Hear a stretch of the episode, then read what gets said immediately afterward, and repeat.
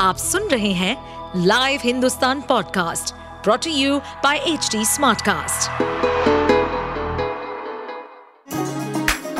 चलिए आपको ले चले बिहार राज्य की गहराइयों में, सुनेंगे बिना पक्षपात के खबरें देने वाले बिहार की खबरें पॉडकास्ट को।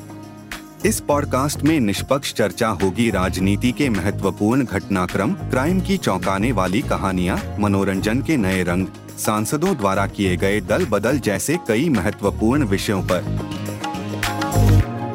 भारतीय जनता पार्टी का ऑफिशियल स्टैंड पिछड़ा विरोधी, अति पिछड़ा विरोधी, पिछड़ों के आरक्षण के खिलाफ, अति पिछड़ा पिछड़ा के आरक्षण के खिलाफ।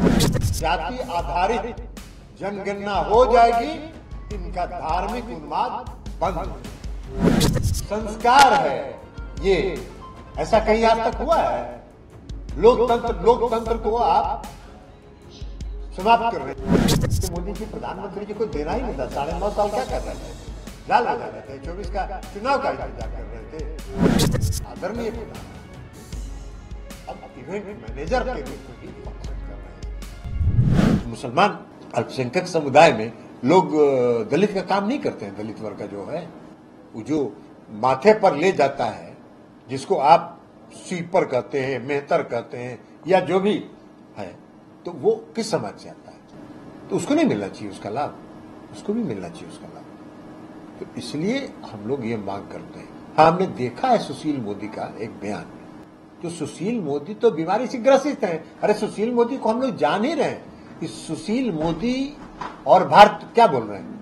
सुशील मोदी जो भारतीय जनता पार्टी का ऑफिशियल स्टैंड है उसको बोल रहे हैं, और भारतीय जनता पार्टी का ऑफिशियल स्टैंड पिछड़ा विरोधी, अति पिछड़ा विरोधी, पिछड़ों के आरक्षण के खिलाफ, अति पिछड़ा पिछड़ा के आरक्षण के खिलाफ है। तो अति पिछड़ा और पिछड़ा के आरक्षण के खिलाफ अगर हैं सुशील मोदी जी, तो उसी के अनुसार में तर्क देंगे। वो तो उसके अनुरूप तर्क दे रहे हैं। और ये जब जाति आधारित बिहार में गणना हो रही थी, उसका जब सुप्रीम कोर्ट में वो मामला चला, तो भारत सरकार का स्टैंड तो वहां साफ हो गया कि आप विरोधी हैं।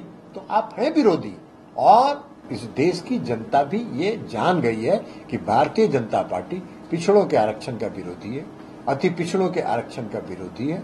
और इसलिए भारतीय जनता पार्टी के तथाकथित छपास नेतागण उसके पक्ष में तर्क देते हैं। सर, ये रमेश बिधुरी हैं, बीजेपी के सांसद। संस्कार है ये, ऐसा कहीं आज तक हुआ है? लोकतंत्र को आप समाप्त कर रहे हैं। लोकतंत्र में सदन में हर व्यक्ति को अपना बात बोल रखने का अधिकार है। जिस भाषा का प्रयोग कर रहे हैं भारतीय जनता पार्टी के नेतागण, ये दिखा रहा है कि आप कहाँ ले जाना चाह रहे हैं देश को, आप देश को कहाँ ले जाना चाह रहे हैं। और सबसे बड़ा डर भारतीय जनता पार्टी को सताता है कि जिस दिन जातीय गणना, जाति आधारित जनगणना हो जाएगी, इनका धार्मिक उन्माद बंद हो जाएगा।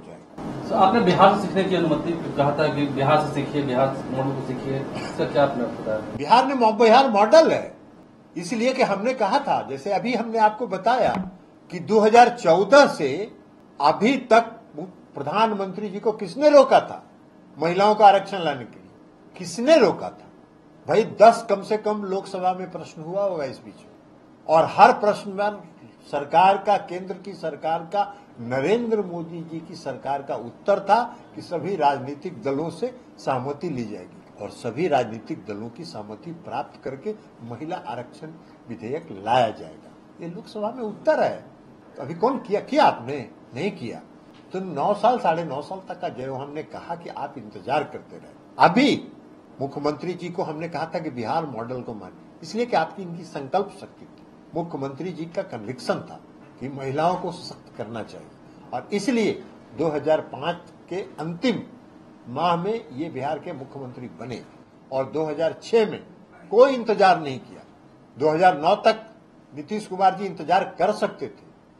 2006 में उन्होंने महिलाओं के लिए आरक्षण 50% लागू किया। उसके बाद 2015 में इन्होंने वादा किया कि सरकारी नौकरियों में हम आरक्षण देंगे, और बिना कोई इंतजार किए हुए 2016 में इन्होंने सरकारी नौकरियों में आरक्षण दे दिया।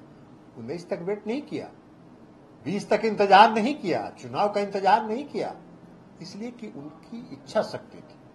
वो चाहते थे कि महिलाएं बिहार की सशक्त हों। जीविका बनाया उन्होंने। 1,30,00,000 लगभग महिलाएं, ग्रामीण महिलाएं आज जीविका के माध्यम से सशक्त हुई, आत्मनिर्भर हुई।